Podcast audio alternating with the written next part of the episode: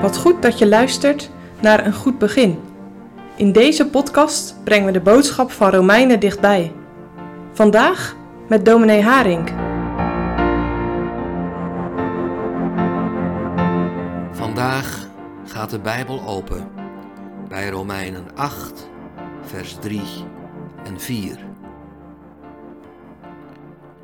Want hetgeen der wet onmogelijk was, terwijl zij door het vlees krachteloos was, heeft God, zijn Zoon zendende, in gelijkheid des zondigen vleeses, en dat voor de zonde veroordeeld in het vlees, opdat het recht der wet vervuld zou worden in ons, die niet naar het vlees wandelen, maar naar de geest.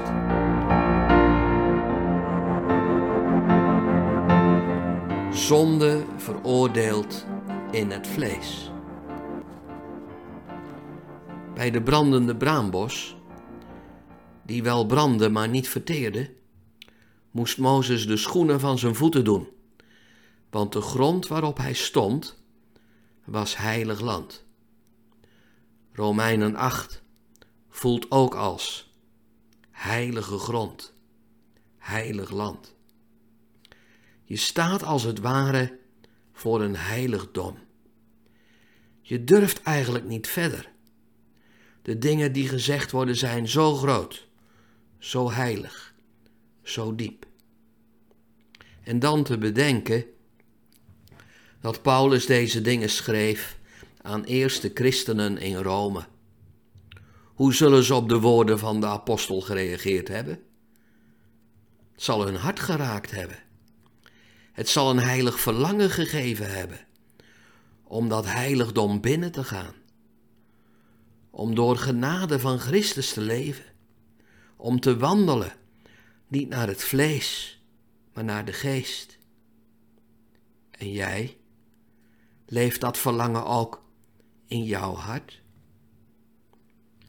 Aan het begin van Romeinen 8 vat Paulus alles wat hij tot nu toe geschreven heeft krachtig samen. Zo is er dan nu geen verdoemenis voor degenen die in Christus Jezus zijn. In Christus Jezus zijn maakt alles anders. Dan is er geen veroordeling meer. Maar daar eindigt het niet. Er is meer. In vers 2, Christus maakt vrij van de wet van de zonde en van de dood. En juist daarvoor, vers 3, heeft God zijn Zoon in de wereld gezonden. Ja, God heeft zijn lieve Zoon eraan gewaagd. Zo ver moest God gaan om mensen te verlossen van de helse verdoemenis.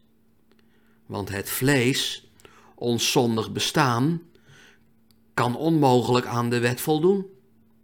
En daarom juist zond God zijn Zoon in gelijkheid aan ons zondige vlees. Daar moet je eens over nadenken. Gods Zoon gezonden in gelijkheid aan ons zondige vlees. Hij is op het terrein van de zonde gekomen. Hij is vlees geworden. Niet maar een mens, maar vlees. Hij daalde af in de diepten van ons verloren, in de zonde gevallen Adams bestaan. Sterk wordt het benadrukt dat Jezus helemaal is opgegaan in ons zondaars bestaan. En waarom? Vers 3 geeft het antwoord. Zo heeft God de verwoesting van de zonde veroordeeld in het vlees. Zo heeft Christus in ons vlees voor de zonde betaald. Hij betaalde de dood die wij verdienen. In zijn bitter lijden en sterven aan het kruis heeft de zonde en de dood zich op hem uitgewoed. Zo wordt de zonde veroordeeld en de zondaar behouden. In Jezus' kruisdood is de zonde terechtgesteld. Zonder zelf zonde te zijn en zonde te doen, werd hij tot zonde gemaakt. En zo heeft hij op het niveau van het vlees met de zonde gestreden en gewonnen. En dat verandert alles. Want zo, vers 4, wordt het recht van de wet vervuld in ons, die niet naar het vlees wandelen, maar naar de geest.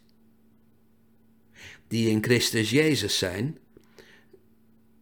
zijn niet alleen verlost van de veroordeling van de wet, ze zijn ook verlost tot een heilige wandel, tot een leven naar Gods wet. Dan gaat er een andere wind in je leven waaien.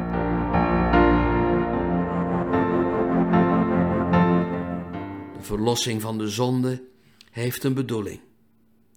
In de rechtvaardiging van de goddeloze gaat het om de heiliging van ons hart en heel ons leven.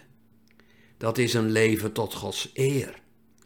Een leven in onbaatzuchtige liefde tot je medemens. Na de podcast over Romeinen gaan we verder met een serie rondom Advent.